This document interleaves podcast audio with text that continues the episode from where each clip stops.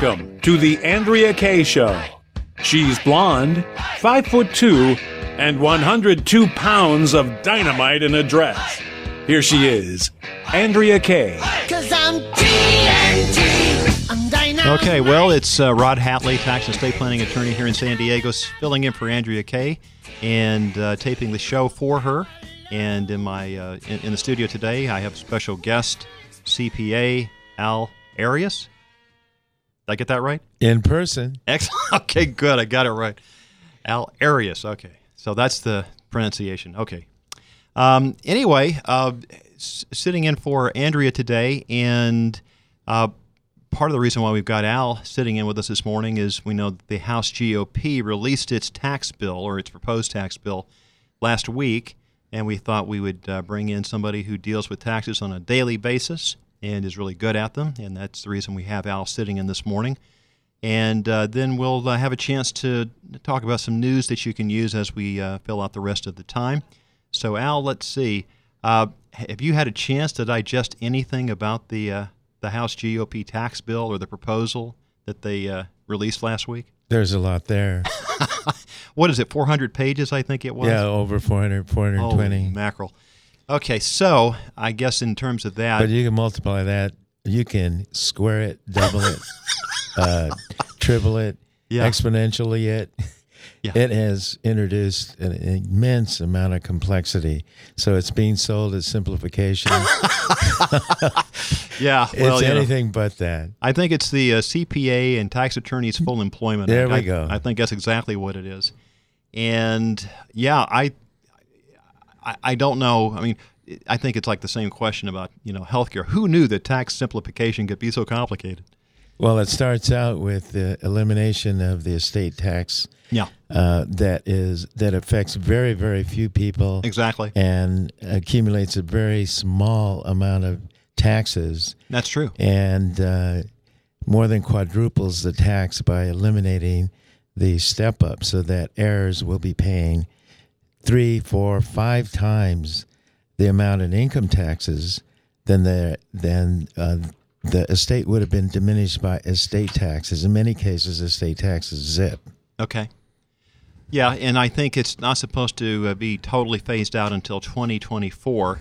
And uh, so I think the, uh, I know the the estate tax has been repealed a number of times. It's always been reenacted. So, and and what we, or what I understand is that back in early March, uh, introduced on the floor of the uh, State Assembly up in Sacramento was a bill to institute California's own estate tax. So even if we were to see it go away federally, we're going to see it happen on the state level. So that's you well, know, we're seeing everything happen at the state level, tax yeah. and spend. Oh, absolutely, big time.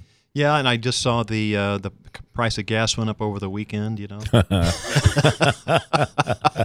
so it's not funny. No, I, I mean, I'm, I, I just it's it's the incredulity. You know that um, you know that we get taxed, and yeah, I know lots of people are upset about it because these uh, these uh, so-called taxes never really seem to go to the bottom line, and they're not paying for road improvements and other essential services that they were implemented for. I don't know who's getting wealthy off this, but certainly it's not coming back. Doesn't appear to be coming back to the, um, you know, to the citizenry. So to I, the intended purpose. Yeah, and that's as far as the electorate is concerned. Sure, the legislature does what they want.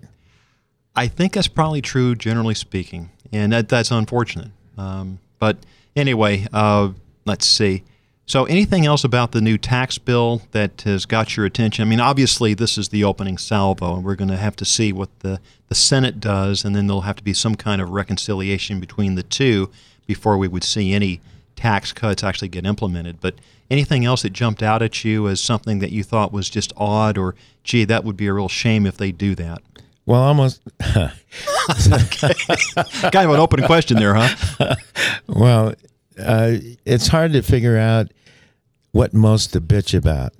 Okay. okay. But the elimination of the alternative minimum tax yeah. is definitely a step in the right direction. Right. Uh, be, but the the elimination of the deduction mm-hmm. for uh, local income taxes. The state and local income taxes, right. the SALT taxes. They so call anyone, that's, any couple that's making more than one hundred sixty thousand dollars a year adjusted gross income yeah.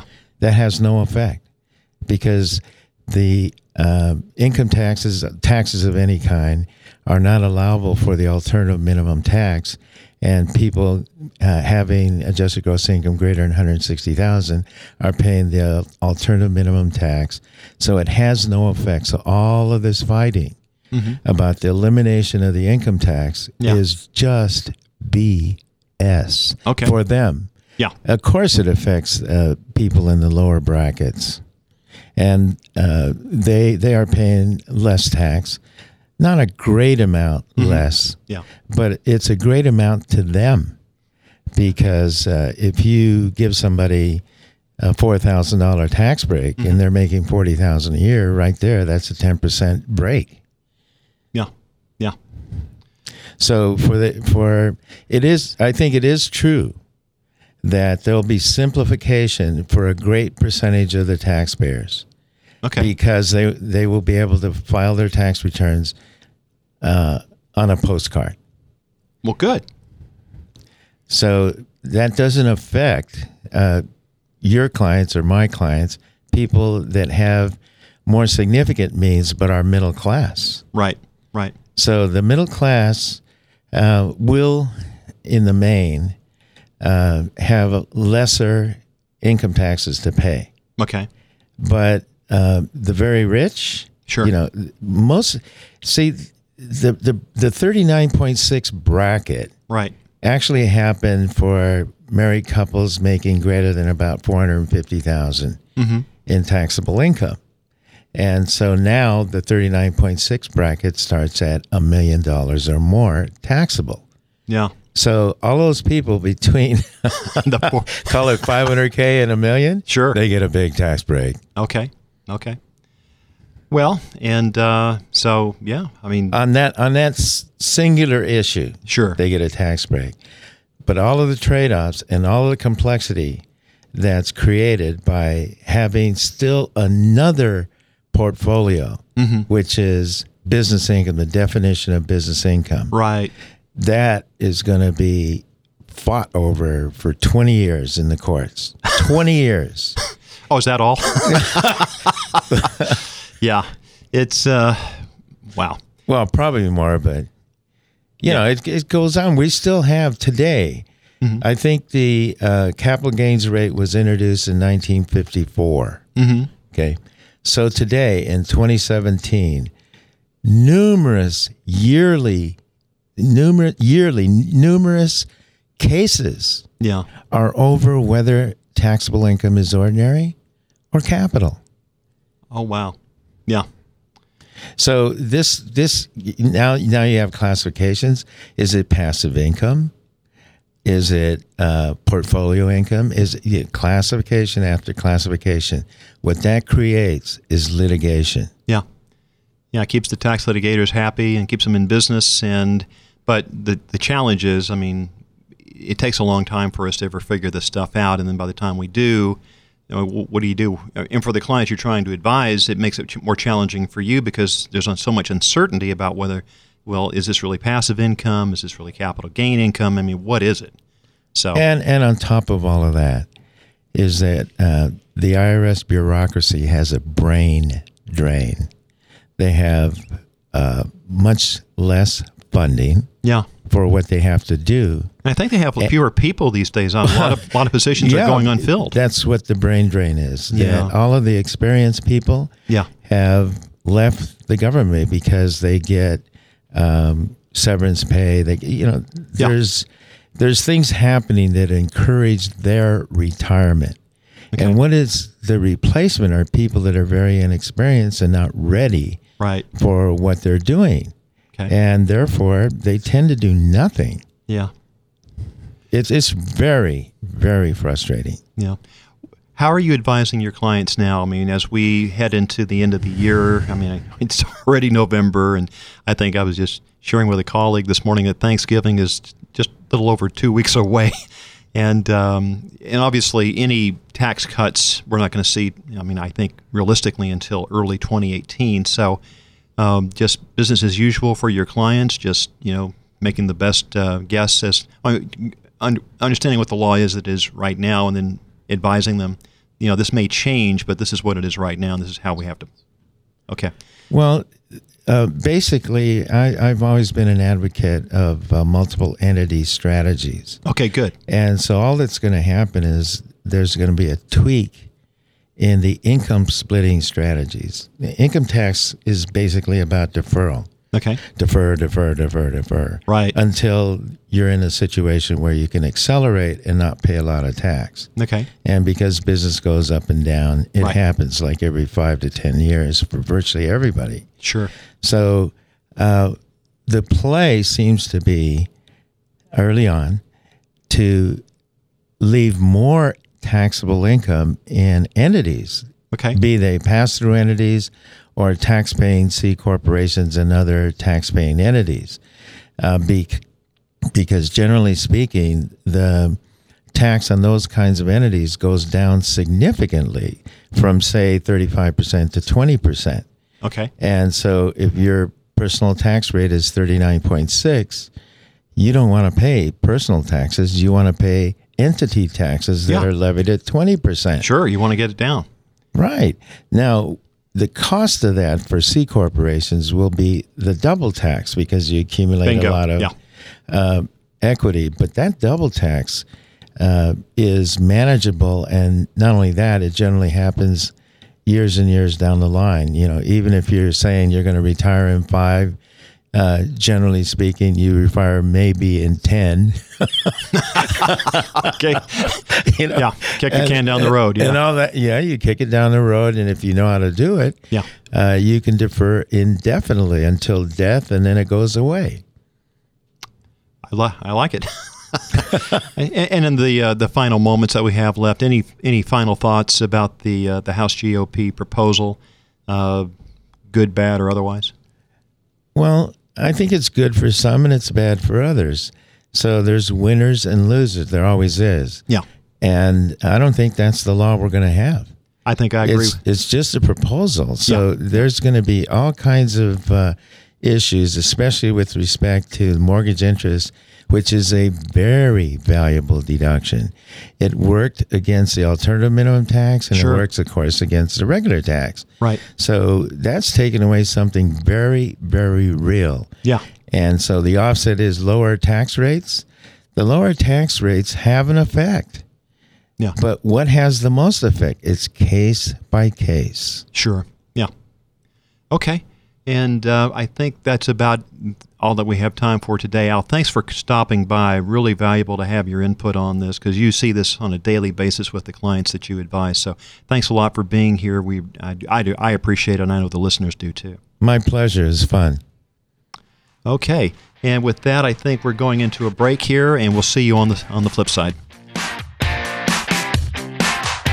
Be sure to follow Andrea Kaye on Twitter at Andrea Kaye Show, and follow her on Facebook and like her fan page at Andrea Kaye, spelled K A Y E.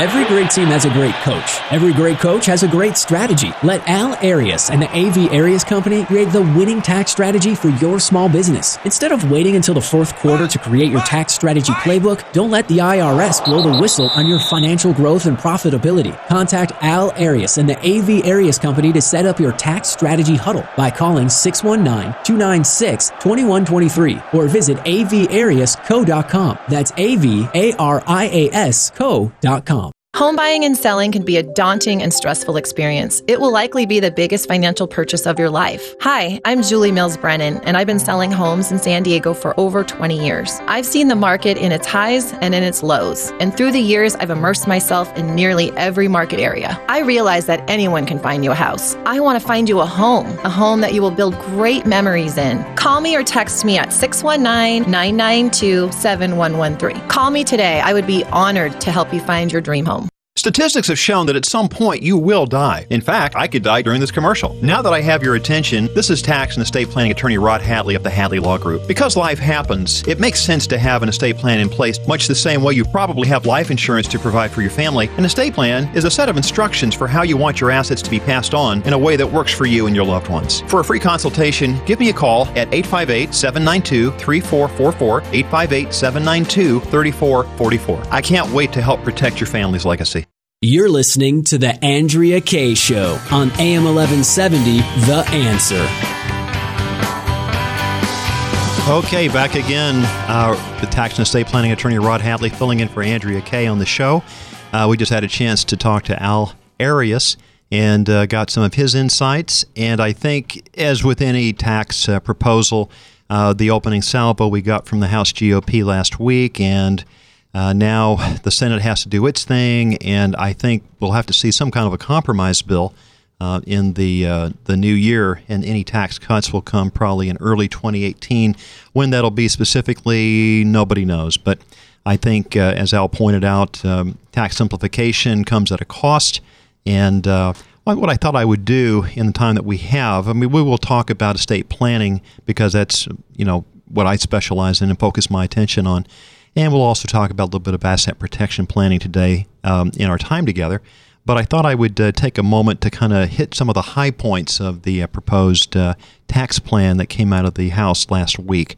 Uh, let's see. So what I would recommend and caution folks is don't take the House proposals as gospel. Uh, they're bound to change as lobbying groups uh, pick apart uh, the revenue raisers uh, in the package, and Um, additionally, uh, the fixes are going to be required to get more Republicans on board, because know that no Democrats are going to sign on. So Republican unity is really going to be essential for this thing to, to pass. Whether, well, certainly what we're going to, what they just gave us last week is the opening bid, and then of course the Senate has to get involved. So anyway, um, it's going to be a bumpy ride. I think that goes without saying. Let's take a look at some of the details. I don't want to go into too much detail, but just to kind of hit the high points of what we expect to see out there. Um, the individual income tax rates are going to come down to four. It goes from seven to four. Uh, there'll be twelve percent, twenty-five percent, thirty-five percent, and thirty-nine point six percent.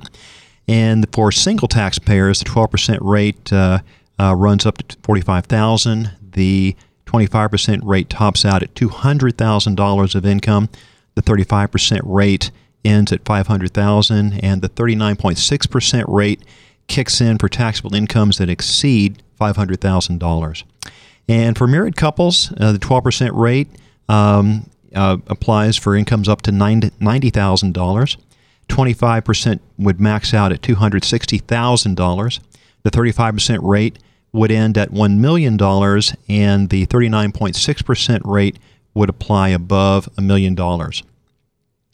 Uh, the brackets are going to be indexed uh, for inflation, and the top and the tax rates for uh, capital gains and dividends would stay the same as they are right now.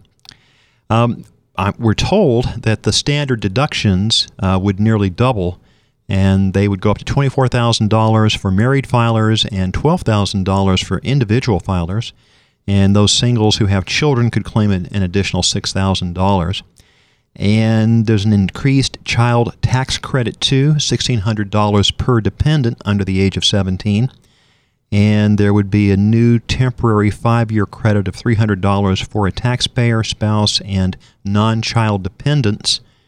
And uh, personal exemptions for filers and their dependents would be repealed, so the personal exemption would go away. Um, credits that exist right now for adoption, plug-in vehicles, and a few others would disappear, and many education tax breaks would be axed, but the five twenty-nine plans would be enhanced to allow for uh, payouts for elementary and secondary education uh, and apprentice programs. Uh, we were just talking to Al Arias uh, a few minutes ago. The alternative minimum tax would be repealed, and that's also the same for the estate tax. Uh, but not right away. Uh, the estate tax exemption would first be doubled. Right now it's five point four nine million dollars. I, when I talk to my clients, I like to say that that's a coupon amount, because if I start talking about the applicable exclusion amount, Uh, most clients, uh, their eyes glaze over and they start snoring. But if I talk about a coupon, most people have dealt with a coupon at some point in their lives. So the five point four nine million dollars coupon that uh, everybody has in their hip pocket right now would uh, go up to a million dollars um, starting in twenty eighteen. And then the full repeal of the estate tax would be slated for twenty twenty-four. Uh, now, the estate tax repeal could be in jeopardy in the Senate, where leaders are talking about keeping the tax on the books, uh, but with an increased uh, coupon amount. So it remains to be seen what's going to happen, but that's at least what the House G O P wants to do. Now we'll have to see what the Senate comes up with. Um, there would be no change in asset basis step-up for heirs of estates of any size. Now let me just make this really, uh, let me talk about this in plain English. When we talk about an asset basis step-up, let's say you bought your home however many years ago. Let's say you, you, you bought it for half a million dollars, okay? And let's say that the house is now worth a million dollars, which is not unusual here in Southern California. But um, it, w- most people today, they well, I mean, anybody who dies owning that property, they're going to see a step up in the basis from a half million dollars to a million. And then, of course, um, uh, one proposal would be that if the estate tax goes away, instead of getting a step-up in basis, you would see what's called a carryover basis. So your heirs, your beneficiaries, whoever gets that property from you, instead of that property being stepped up from a half million to a million dollar fair market value as of the date of your death, they would get it at what your basis in it. So if you paid a half million dollars for it, then that's the basis that they would get, your heirs or your beneficiaries. These are the people that would take from you um, if the... Uh, the asset basis step-up didn't happen. But as we understand it, uh, that asset basis step-up would be retained. So regardless of the size of the estate, that would be, and that's a good thing, because then your heirs can sell the property. They have a zero uh, for a capital gain, and uh, they can sell that property, not pay any capital gains taxes on it. And that's and that's a good good result. One of the few good things about dying, I think. Uh, the uh, we were talking to Al Arias about the mortgage interest deduction uh, would be nicked under current law. Taxpayers uh, can deduct interest on as much as one million dollars worth of mortgages that are used to buy, build, or improve uh, a primary residence and a second home, plus the interest paid on up to one hundred thousand dollars of home equity debt. The House would slash the million-dollar cap to five hundred thousand dollars and axe the write-off for interest on home equity loans in second homes. Um, the provision would be effective for loans incurred after November second, twenty seventeen, so last week, in other words. Um, charitable contributions write-off would be saved and possibly expanded. Several other big big write-offs uh, would go away. Personal casualty losses, gambling losses, tax preparation fees, moving expenses, alimony, uh, employee business expenses, and medical costs. And um, this one, however, because it uh, impacts seniors and the chronically ill, among others, um, is believed to have a good chance of surviving in some form of any tax package that's ultimately enacted. For those folks who have fringe benefits, employee achievement awards, uh, both would be taxed as income. And uh, there would be no more tax-free, employer-provided moving expense reimbursements. So that would be a challenge for those folks who were moving into a, a new area. Excuse me. And um, the home sale exclusion, I mean, right now the present law is that if you sell your home and you've lived there two of the last five years, you can exclude up to two hundred fifty thousand dollars of capital gain. And if it's a married couple, they can double it and exclude up to a half million dollars. And what's being proposed under the House bill would um, the five hundred thousand dollars exclusion starts to phase out dollar for dollar when the adjusted gross com- gross income goes over five hundred thousand dollars. And for single filers, the two hundred fifty thousand dollars exclusion, remember it's two hundred fifty thousand dollars per person, so for a single person it would be two hundred fifty thousand dollars. Uh, that exclusion would begin to phase out at two hundred fifty thousand dollars of A G I. So anyway, that's uh, that's a, a new wrinkle, and that can be uh, impactful. And here you get the uh, you get the tax break if you've uh, owned and used the residence as your primary home for at least five out of the last eight years. So that's now up from two out of the last five. It's now five out of the last eight. and uh, that could be challenging for people to satisfy those requirements. Uh, tax benefits for retirement plans have not been curtailed, at least as of the G O P bill last week. Uh, there had been a rumor that the House G O P wanted to reduce the amount of pre-tax pay-ins to four oh one Ks, but apparently President Trump, uh, through his tweets, has put an end to that, at least for right now, and we'll see whether that continues to be the case.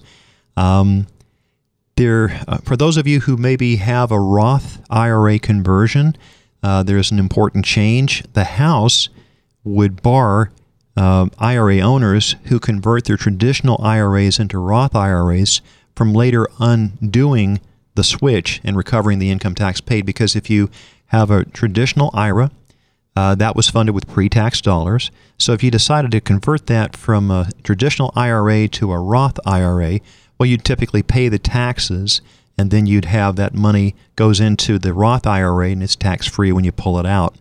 Um, there might be those people who decide to undo that, and so they want to get back the taxes that they paid when they made the conversion to begin with. Well, that's all going to go away, at least under the House uh, proposal.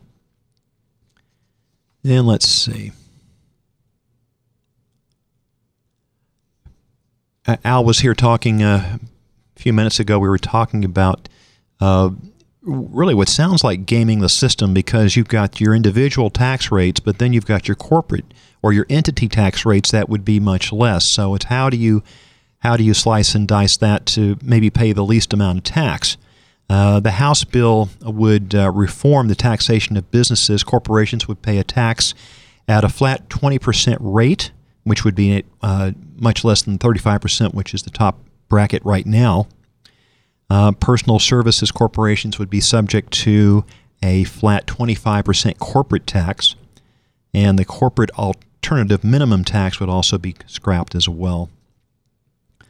And um, it, it's going to get complex. I think Al's point was that n- no matter how you try to do this, uh, if you try to simplify the tax system, you know, just, the devil's always in the details. So you'd be looking at Um, the tax rate that individual tax uh, owners uh, of pass-throughs would pay. It's going to get really complex because you've got a proposed twenty-five percent top tax rate that's subject to lots of special rules, and uh, but then again, you've got to compare and contrast that with their individual tax rates, and so if the the entity tax rate is less than their individual tax rate, then why not go with that? And Congress already knows that there's going to be lots of gaming of the system. So there are special provisions that we just don't have time to get into here, and I don't want to put people to sleep by talking about it. Just know that it's not going to be easy, and uh, that'll all have to be worked out uh, between the, the House and the Senate uh, with whatever ultimately uh, is enacted, uh, signed into law next year. Excuse me. So anyway, um, let's see. I think that's pretty much um, that in a nutshell. I wanted to just hit some of the high points that the House G O P bill had, uh, uh, you know, last week when it was uh, announced. And uh, Todd, how are we doing on time? You got about two minutes. Okay, great. And let's see. So the thing I would say, uh, for those of you who are working with a good tax and accounting professional, let me encourage you to continue that relationship and know that the tax laws will change, but um, they more than likely won't be retroactive. They'll be perspective, forward-looking only. So I think for right now, you know, the tax law is what we know it to be. What uh, it may be, that's anybody's guess. And so, you know, continue to work with your tax accounting professionals, uh, get the good advice that they've been giving you, and then plan your strategy accordingly and be able to, you know, change as you need to, because uh, as the year progresses, twenty eighteen goes forward, and we see the tax law get enacted, whatever it may be in its final form, Uh, that will be how your accountants and your tax professionals will help you uh, on a going forward basis. So you just have to be nimble and adaptable and reflexive, and that's just how things will go. And uh, let's see. I um, when we come back from the break here in about a minute or so, we're going to uh, get into some more news that you can use. We'll talk about estate planning. I've given that definition before, but I think it bears repeating, especially as we head into the holiday season. And then, of course, um, some ideas for those of you who do have businesses, things that you can do to structure yourself in the right way to protect yourself on a going forward basis and be sure that if you are sued, that um, you can sleep at night knowing that you've done the, the best possible planning to protect yourselves and your personal assets. And uh, Todd, I'll give it over to you. Want more Andrea Kaye? Follow her on Twitter at Andrea Kaye Show and like her Facebook page at Andrea Kaye, spelled K A Y E. Home buying and selling can be a daunting and stressful experience. It will likely be the biggest financial purchase of your life. Hi, I'm Julie Mills Brennan, and I've been selling homes in San Diego for over twenty years. I've seen the market in its highs and in its lows, and through the years, I've immersed myself in nearly every market area. I realize that anyone can find you a house. I want to find you a home, a home that you will build great memories in. Call me or text me at six one nine, nine nine two, seven one one three. Call me today. I would be honored to help you find your dream home. Statistics have shown that at some point you will die. In fact, I could die during this commercial. Now that I have your attention, this is tax and estate planning attorney Rod Hatley of the Hatley Law Group. Because life happens, it makes sense to have an estate plan in place, much the same way you probably have life insurance to provide for your family. An estate plan is a set of instructions for how you want your assets to be passed on in a way that works for you and your loved ones. For a free consultation, give me a call at eight five eight, seven nine two, three four four four, eight five eight, seven nine two, three four four four. I can't wait to help protect your family's legacy.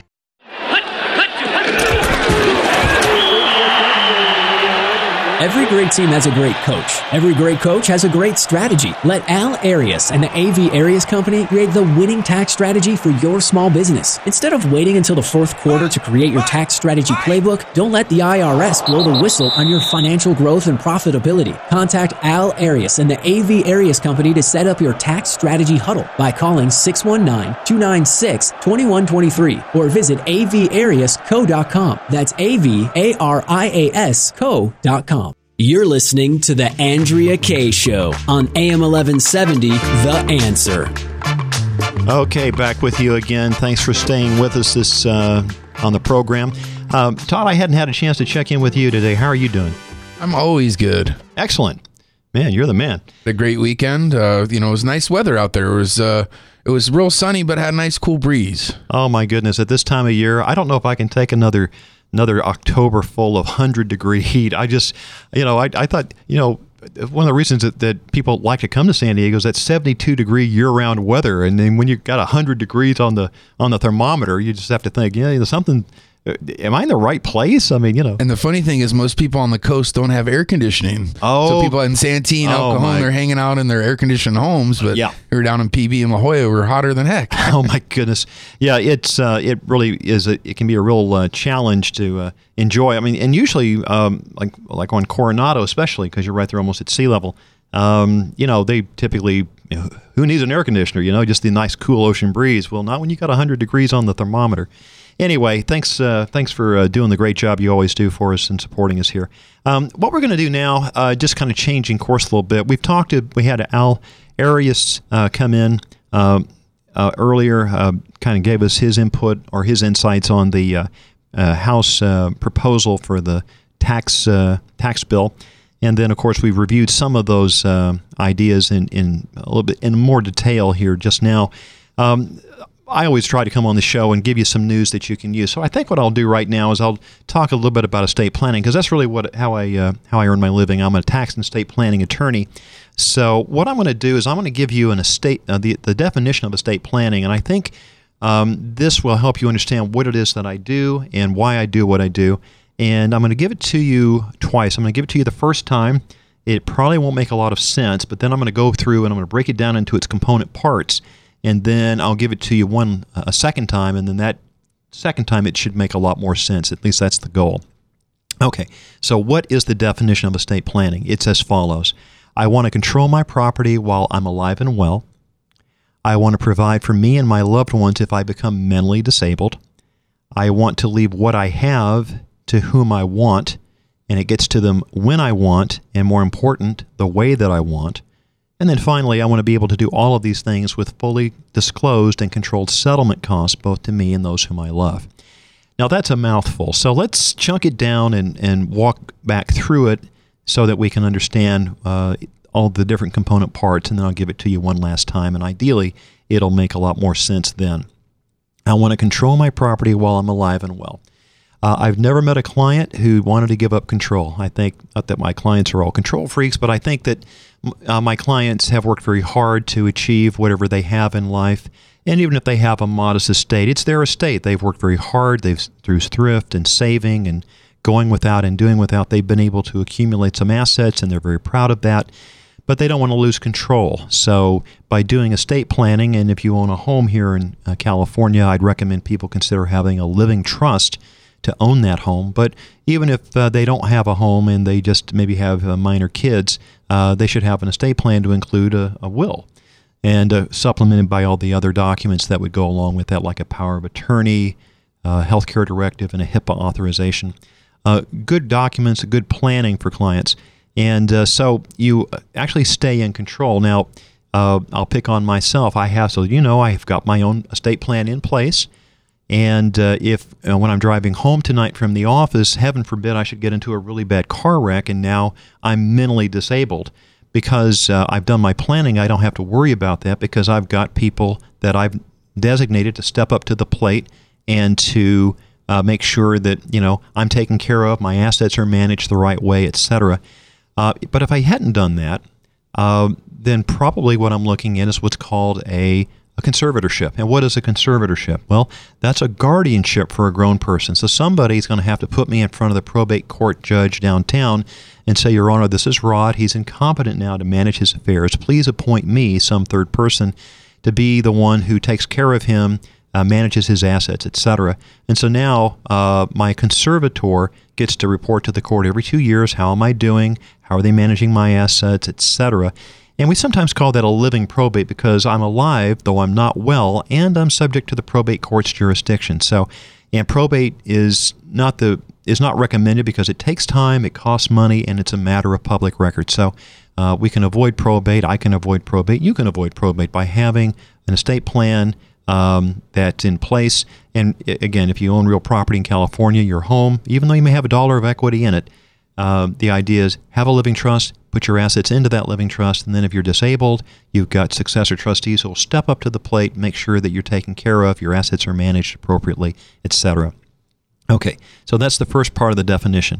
I want to provide for me and my loved ones if I become mentally disabled. Well, we've kind of hinted at that already. Again, if I were to become, you know, if as a result of an injury or a disease, I'm now incompetent to manage my affairs, then uh, I've got a plan of of action, and people will uh, take care of me and take care of my assets so that uh, if I never recover, then I'm I'm good. I don't ever have to go through the probate court process called conservatorship. And if I get better, great. You know, I can be restored as the uh, acting trustee of my trust. And uh, the only challenge with just having a simple will is wills go through probate, so it doesn't really do you much good if you become incapacitated. But uh, if you have a power of attorney, that's a general durable power of attorney. The durable part of it means that it will survive your incapacity. But a minority of people do any planning. I think about sixty-five percent of the public out there has no planning at all in place, and that's a frightening statistic. So maybe thirty-five percent of us have either a trust or at, at, at a minimum we have a will. And, you know, that's a simple will is better than nothing. But again, if you own real property in California, let me encourage you, think about getting a living trust and putting your home into the living trust, and that will avoid the conservatorship and certainly avoid probate someday when you pass on.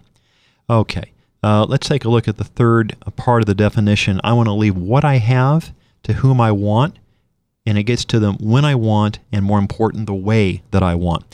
Uh, we're all going to pass on at some point, so then the question is, how would I want to leave my assets? Um, I... Uh, I would like to leave my assets in such a way that, uh, you know, I, I have a nephew, and uh, he's about as close to a son as I'm getting in this lifetime, and he actually shares my birthday of all things, so that's uh, kind of a nice little benefit there. Um, if uh, when I die someday, uh, if I leave him anything, I want to leave it to him in a way that's protected for his later use and enjoyment. Uh, sometimes you'll see people who leave their assets outright free of trust to a beneficiary at a stated age.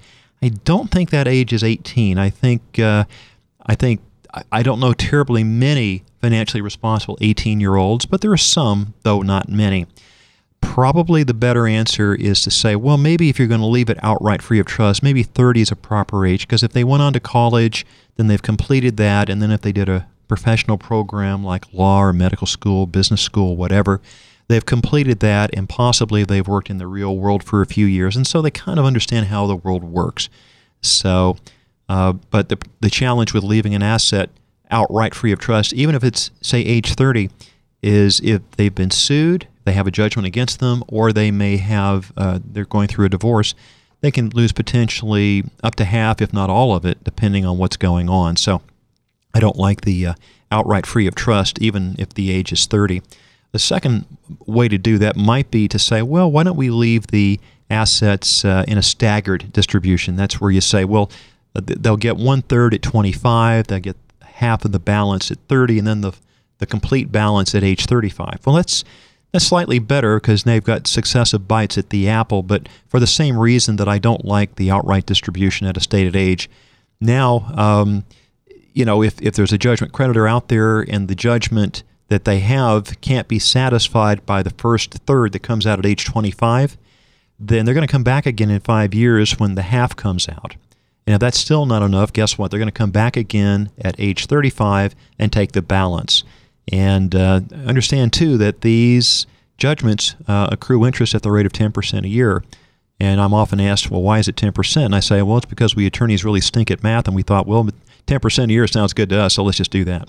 So anyway, um, I think probably the best answer is to consider, if you're going to leave assets to anybody, uh, leave it in a way that they can always have access to it. They can even control it at a certain point.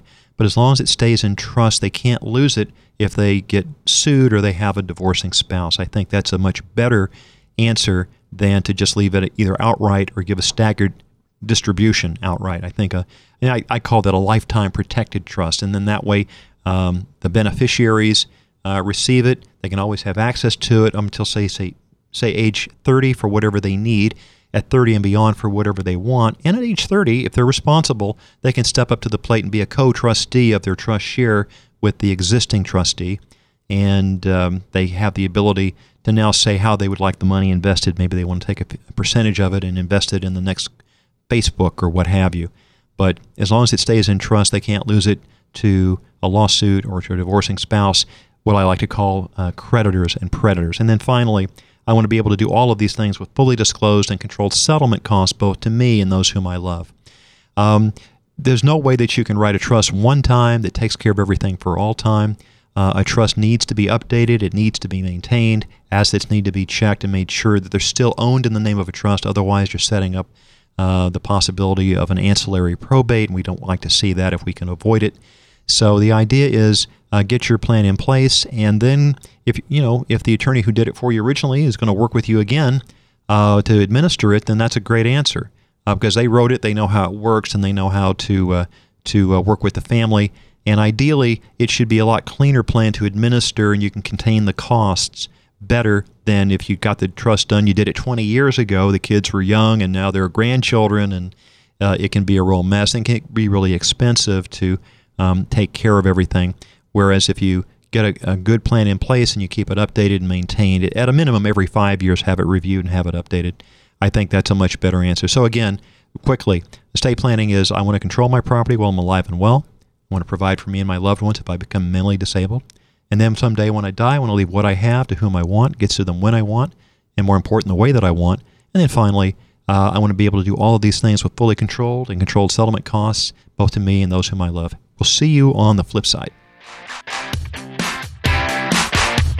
Be sure to follow Andrea Kaye on Twitter at Andrea Kaye Show, and follow her on Facebook and like her fan page at Andrea Kaye, spelled K A Y E. Home buying and selling can be a daunting and stressful experience. It will likely be the biggest financial purchase of your life. Hi, I'm Julie Mills Brennan, and I've been selling homes in San Diego for over twenty years. I've seen the market in its highs and in its lows, and through the years, I've immersed myself in nearly every market area. I realize that anyone can find you a house. I want to find you a A home, a home that you will build great memories in. Call me or text me at six one nine, nine nine two, seven one one three. Call me today. I would be honored to help you find your dream home.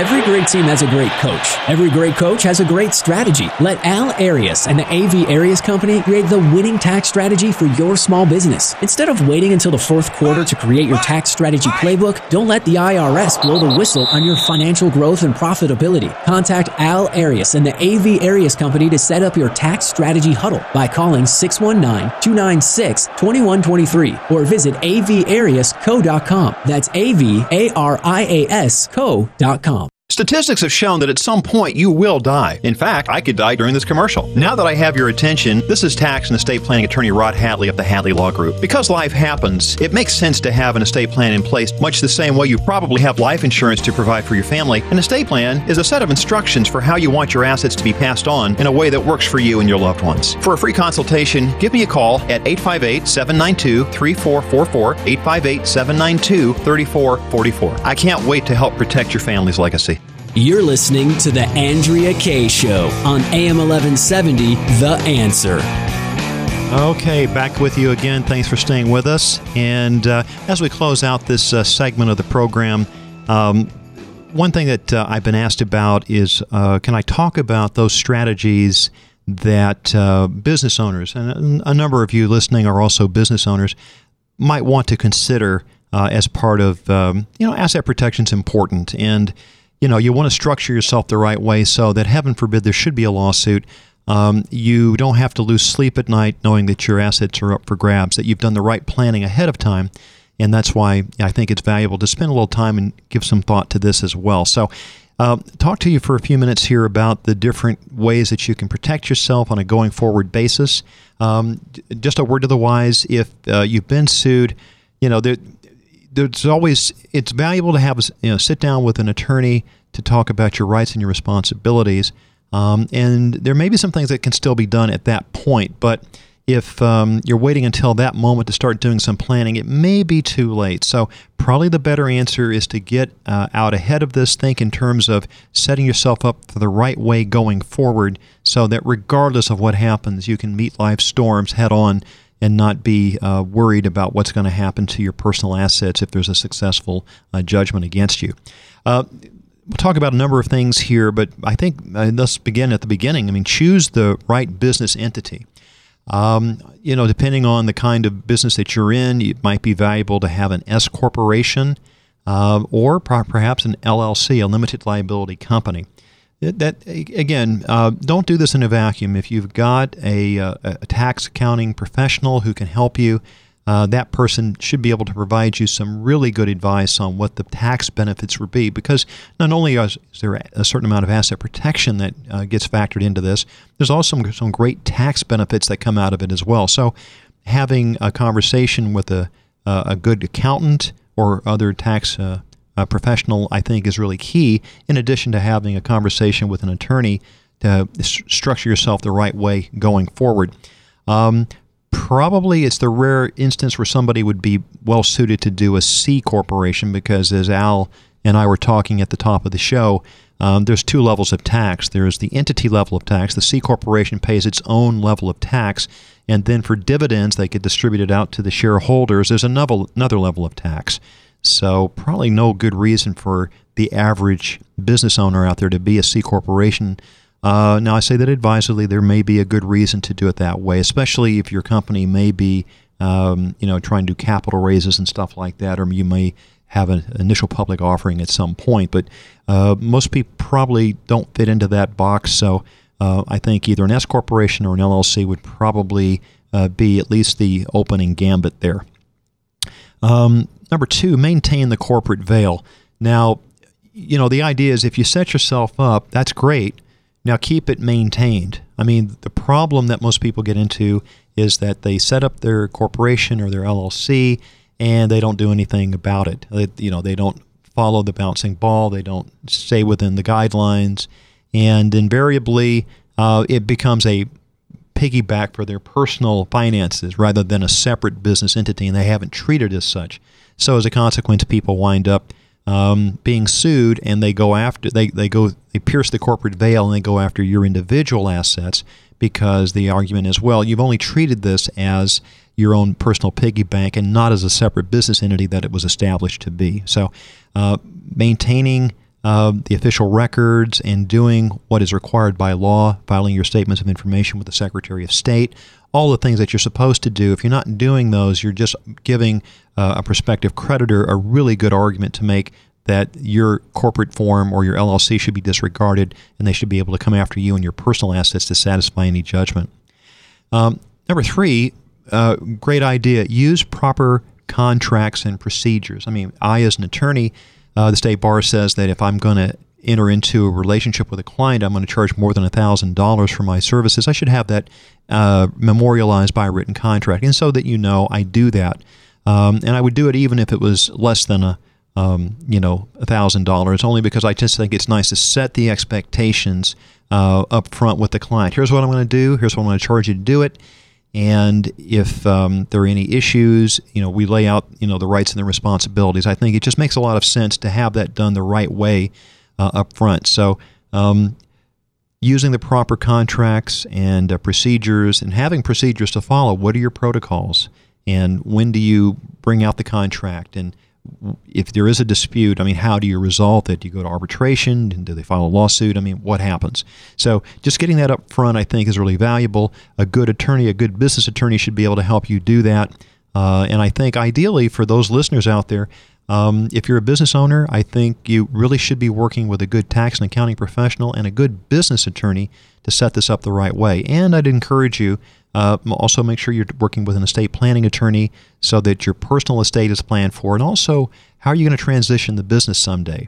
Uh, some people want to die at their desk with their boots on. That's fine if that's what you want to do, but there might be a better way to do that and transition the business either to a key employee or to an adult child who wants to come into the business and take it over, and you can sell it to him or her or what have you. Uh, let's see. Um, Purchase the appropriate business insurance. Uh, I, as an attorney, have errors and omissions uh, coverage so that if I make a mistake uh, working for a client uh, through an error or an omission on my part, then there's a pot of money to make that client whole for any damage that they would have sustained as a result of my, my negligence, okay? So having the right business insurance is important. And also consider obtaining an umbrella policy of liability insurance. Uh, the umbrella Uh, kind of like the name implies, it kind of sits over everything else. It provides uh, additional protection over and above what your business insurance would provide you. And so if um, someone, if I made a mistake, I get sued, uh, and they get a judgment for more than the policy limits of my E and O, then I can then go to the umbrella liability policy to pick up uh, that shortfall, and ideally we can make the client whole in a way uh, that uh, makes them, allows them to move forward with their lives. So um, obtain uh, or consider getting umbrella insurance. Um, if you're married, you may want to consider placing certain assets in a spouse's name. For example, let's say uh, a, a, a listener out there is maybe an O B G Y N, and it's not a matter of if you're going to be sued, it's a matter of when you're going to be sued. And you, you know, you're doing a, a wonderful job uh, delivering babies and uh, helping with that, but at some point there will just there'll be a lawsuit. I mean, that just kind of follows as the day does the night. So um, you may want to consider putting uh, valuable assets, like for example the family home, into uh, the spa- the name of the spouse who doesn't operate in that kind of uh, business. Um, maybe it's it's a uh, you know the spouse who's not working as an O B G Y N. The the the caveat with that is if you put that asset into the name of the spouse who's not serving as a doctor, then if there's le- later a divorce, guess who is probably going to get the house because you've already done that ahead of time. So um, the best answer is work with your good advisors, work with your tax and accounting professional, work with your business attorney, and also work with your estate planning attorney to set this stuff up. Please don't do this in a vacuum. And let me encourage you, it's great to go on Google, um, do your research, kind of get smarter about this stuff, but I really caution folks to Or, and even LegalZoom has uh, interesting articles on the law, et cetera. I would always say, you know, if you're a doctor, you're probably really good at being a doctor. You're probably not so good being a, a, a you know, a part-time attorney, and I wouldn't recommend that. Do what you're best at. Hire a good counsel to help you, whether that's a tax and accounting professional, business attorney, estate planning attorney. They're good at looking at the details, and that's what you're paying them for. So let me encourage you to always consider that. Um, there are various uh, homestead exemptions uh, that you can take advantage of Um, they're kind of uh, limited in California, I think, for a single person it's seventy-five thousand dollars. For a married couple, it's one hundred thousand dollars. And if you're over sixty-five, um, disabled, or you make less than fifteen thousand dollars a year, you can get up to one hundred seventy-five thousand dollars. And that protects the equity in your home up to that amount.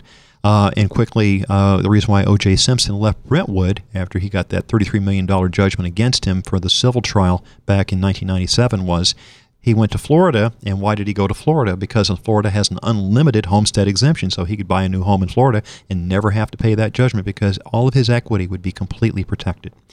Okay, and then finally, you may want to consider looking into an asset protection trust, and that's a trust. It's an irrevocable trust that you put assets into.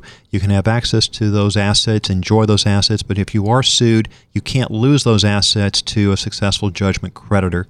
So, um, and, and when you look into doing this kind of planning, especially on the asset protection side, let me encourage folks, you know, start the conversation sooner than later. I mean, once the lawsuit has shown up on your doorstep, that's probably not the best time to be looking into it. There may still be opportunities that we can talk about, options that we can employ, but options may have come off of the table, and so that can be a real challenge. So I'd say start the conversation sooner than later. I hope this has been a helpful uh, cursory review of the kinds of things that as uh, the listeners who are business owners can take advantage of to set themselves up for success going forward. It's been a pleasure to sit in with you today. I'm Rod Hatley, tax and estate planning attorney. Be honored to uh, be of contribution. If you need to call me, happy to hear from you. Thanks for staying in with us, and stay classy, San Diego.